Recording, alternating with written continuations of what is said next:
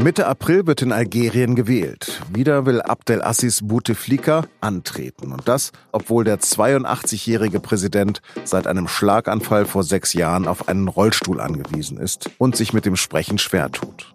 Seit Wochen regt sich deshalb Widerstand. Ob jetzt ein algerischer Frühling kommt, darüber spreche ich mit Paul Anton Krüger, dem Nahostexperten der SZ. Sie hören auf den Punkt. Und mein Name ist Lars Langenau. Präsident Bouteflika regiert seit 20 Jahren in Algerien. Mit mehr als 42 Millionen Einwohnern ist es das flächenmäßig größte Land Afrikas. Inzwischen ist er gebrechlich und tritt kaum noch öffentlich auf. Seine Kandidatur für eine fünfte Amtszeit bei der Präsidentschaftswahl Mitte April reichte Bouteflikas Wahlkampfleiter ein, weil er selbst zu diesem Zeitpunkt im Krankenhaus in Genf behandelt wurde. Seit Sonntag ist er zurück in Algier. Doch dort geht sein Volk inzwischen auf die Barrikaden gegen seine autoritäre Herrschaft. Bouteflika selbst regiert seit 1999, seine Partei FLN seit der 1962 blutig erkämpften Unabhängigkeit von Frankreich. Bouteflika hat durchaus seine Verdienste. Mit harter Hand gegen Terroristen und einer Politik der Versöhnung hat er den schmutzigen Krieg gegen die Islamische Heilsfront, die FIS, beendet. Aber auch unter der Maßgabe, dass die Verbrechen der Militärs trotz Hunderttausenden Toten ungesühnt geblieben sind. Heute ist jeder zweite Algerier jünger als 25 Jahre. Und jeder dritte dieser jungen Generation hat keine Arbeit. Seit zwei Wochen gehen Hunderttausende größtenteils friedlich auf die Straßen. Am Sonntag in islamischen Ländern ist das ein normaler Arbeitstag, hat ein Generalstreik das Land lahmgelegt. Wie es jetzt in Algier weitergehen könnte, darüber spreche ich mit Paul Anton Krüger, dem stellvertretenden Leiter der SZ Außenpolitik. Paul Anton, wer trägt eigentlich diese Bewegung? Was man sicher sagen kann, ist, dass es viele junge Leute sind, Studenten, die da massiv mobilisiert haben. Die Proteste sind von den Universitäten ausgegangen. Und mittlerweile ist das, glaube ich, eine ganz breite Front. Also wenn man mit Diplomaten redet, die sagen, dass vor vergangenen Wochenende schon 700.000 bis 800.000 Menschen in Algier auf der Straße waren und am vergangenen Wochenende noch mal mehr. Das zeigt, dass es mittlerweile eine Bewegung, die im Volk angekommen ist. Warum passieren die Proteste erst jetzt? Ich glaube, das Entscheidende bei diesen Protesten jetzt ist eben die Tatsache, dass Bouteflika angekündigt hat, ein fünftes Mal zu kandidieren und dass sich an dieser Sache so viel kristallisiert, er dieses korrupte, versteinerte System personifiziert und die Leute jetzt einfach gesagt haben, eine fünfte Amtszeit von jemandem, der nicht mal im Land ist, der sich gerade irgendwie in Genf wieder behandeln lässt, der nicht öffentlich auftreten kann, das können wir nicht mehr akzeptieren, der ist keine Figur, mit der dieses Land in irgendeiner Form in die Zukunft kommen kann. Bouteflika ist 82 und schwer von einem Schlaganfall gezeichnet. Hat er wirklich noch die Macht? Die hat er, glaube ich, schon lange nicht mehr. Die Algerier reden von Le Pouvoir und meinen damit eine Clique aus wichtigen Armeevertretern, aus Geheimdienstleuten, aus Geschäftsleuten, die eng verwoben sind mit der Regierungspartei FLN. Und die steuern in irgendeiner Art diesen Präsidenten fern, der kaum noch in der Lage ist zu reden, der an den Rollstuhl gefesselt ist.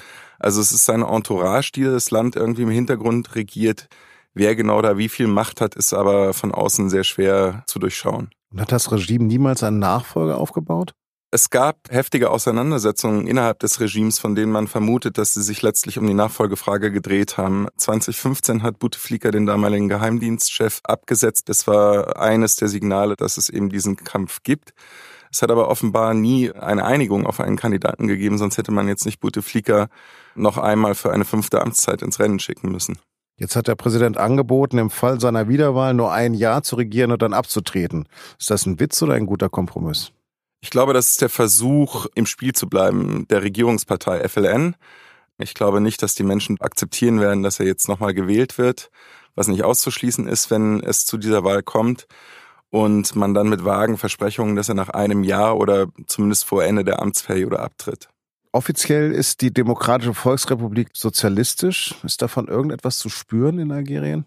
In gewisser Weise ja, weil der Staat eine sehr wichtige Rolle spielt. Der Staat hat einfach mit den Öl- und Gaseinnahmen und über öffentliche Infrastrukturprojekte versucht, den Algeriern zumindest das Gefühl zu geben, dass es ihnen einigermaßen gut geht, dass sie ein bisschen was abbekommen von diesem Wohlstand. Der Punkt ist, A, sind diese Währungsreserven in den letzten Jahren um die Hälfte zusammengeschmolzen weil einfach die Ölpreise gesunken sind. Das heißt, der Staat kann nicht mehr so freizügig das Geld ausgeben, wie er das bisher getan hat. Und das Zweite ist, dass das Bevölkerungswachstum so hoch ist, dass das nicht mehr lange gut gehen kann, dieses Modell. Ich habe gelesen, dass es eine Altersvorsorge gibt, aber es gibt keine Arbeitslosenversicherung.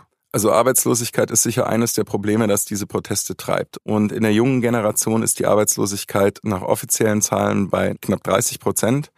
Tatsächlich wird sie höher liegen. Das zeigt, dieses System ist nicht mehr in der Lage, den jungen Menschen, die die Mehrheit der Bevölkerung stellen, eine Perspektive im eigenen Land aufzuzeigen. Spielt die FIS noch eine Rolle oder ist die völlig zerschlagen worden? Ich glaube, die spielt insofern keine Rolle, dass sie jetzt nicht irgendwie aufersteht. Aber es ist natürlich ein Referenzpunkt auf den sich Leute wie der Armeechef oder auch Bouteflika selber beziehen, wenn sie vor Instabilität waren. Fast alle Algerier haben natürlich die blutigen Jahre des Bürgerkriegs im Kopf und die Warnung vor dem Islamismus ist die Versuche, die Demonstranten, die jetzt auf der Straße sind, in diese Ecke zu stellen und dieses Gespenst des Bürgerkrieges wieder lebendig werden zu lassen. Ich sehe allerdings nicht, dass das funktioniert und natürlich wissen die Leute in Algerien auch, wer da jetzt auf der Straße ist und dass es eben nicht die radikalen Islamisten sind, sondern eher in der Regel sogar säkular gesonnene Studenten irgendwie die treibende Kraft waren und so eine ganz breite gesellschaftliche Bewegung mittlerweile ist. Ist das der arabische Frühling, der jetzt dieses Land erreicht hat? Das ist sowas wie der verspätete arabische Frühling. Der arabische Frühling ist mehr oder weniger an Algerien vorbeigegangen. Ute Flieger hat damals so reagiert, dass er die öffentlichen Ausgaben hochgefahren hat. Das hat damals funktioniert letztlich sind diese ganzen strukturellen Probleme, die wir in den Ländern, vor allem in Nordafrika sehen, die gleichen. Dass sie wirtschaftlich nicht mehr in der Lage sind, der schnell wachsenden Bevölkerung adäquate Perspektiven zu bieten. Das ist das Problem der Korruption, das in Algerien sehr groß ist. Und es ist eine Frage der Würde. Die Leute fühlen sich schlichtweg veräppelt, wenn sie sehen, dass ein 82-jähriger Präsident, der an den Rollstuhl gefesselt ist und öffentlich nicht mehr auftreten kann, ihnen jetzt sozusagen als Zukunftsvision von der Regierungspartei erneut präsentiert wird. Wie wird sich wohl das Militär verhalten? Das ist, glaube ich, die entscheidende Frage. Das Militär hat sich bis jetzt widersprüchlich verhalten, würde ich sagen. Es gab erst Warnungen des Armeechefs, der vor Kräften gewarnt hat, die Algerien destabilisieren wollten und das werde die Armee nicht zulassen. Jetzt gab es einen Artikel in der Armeezeitung, in dem die Rede davon war, dass die Armee an der Seite des Volkes stehe. Der Armeechef hat am Sonntagabend in einer Rede von einer gemeinsamen Vision des Volkes und der Armee gesprochen für die Zukunft des Landes dass man keine Konfrontation sucht, sondern versucht, zu einer gemeinsamen Lösung mit den geringstmöglichen Kosten für das Land zu kommen, wie immer die dann aussehen mag. Vielen Dank, Paul Anton, und jetzt noch drei Nachrichten, die heute wichtig sind. Nach dem Absturz einer Boeing 737 MAX 8 der Ethiopian Airlines mit 157 Toten haben die Fluggesellschaften in China und Indonesien das Modell vorläufig außer Betrieb genommen. Weitere Betreiber wollen die Maschine nicht mehr fliegen, bis weitere Erkenntnisse zur Absturzursache vorliegen. Fluggesellschaften weltweit sind vor allem deshalb so alarmiert, weil nun bereits zwei dieser Modelle innerhalb von gut vier Monaten verunglückt sind. Im Oktober 2018 war eine Maschine der indonesischen Billigfluggesellschaft Lion Air 13 Minuten nach dem Start ins Meer gestürzt. Erst der Ausstieg aus der von ihr gegründeten linken Sammlungsbewegung Aufstehen, und jetzt der Rückzug als Fraktionschefin. Nach vier Jahren an der Spitze der Bundestagsfraktion der Linken zieht sich Sarah Wagenknecht zurück.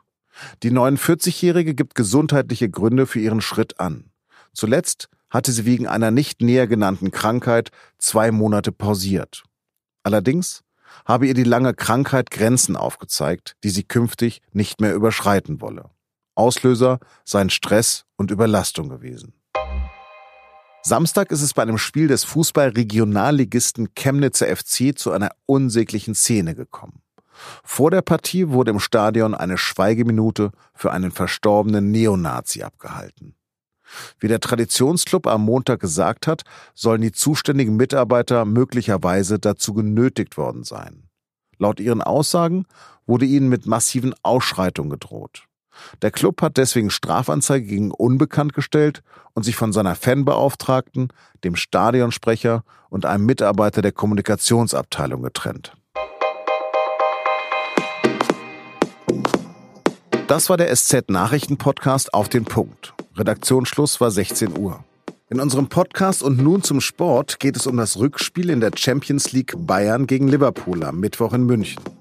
Die Kollegen vom Sport sprechen da über die Chancen des gerade zweitplatzierten englischen Clubs von Jürgen Klopp gegen den neuen deutschen Tabellenführer. Ich wünsche Ihnen einen schönen Feierabend und bleiben Sie uns gewogen.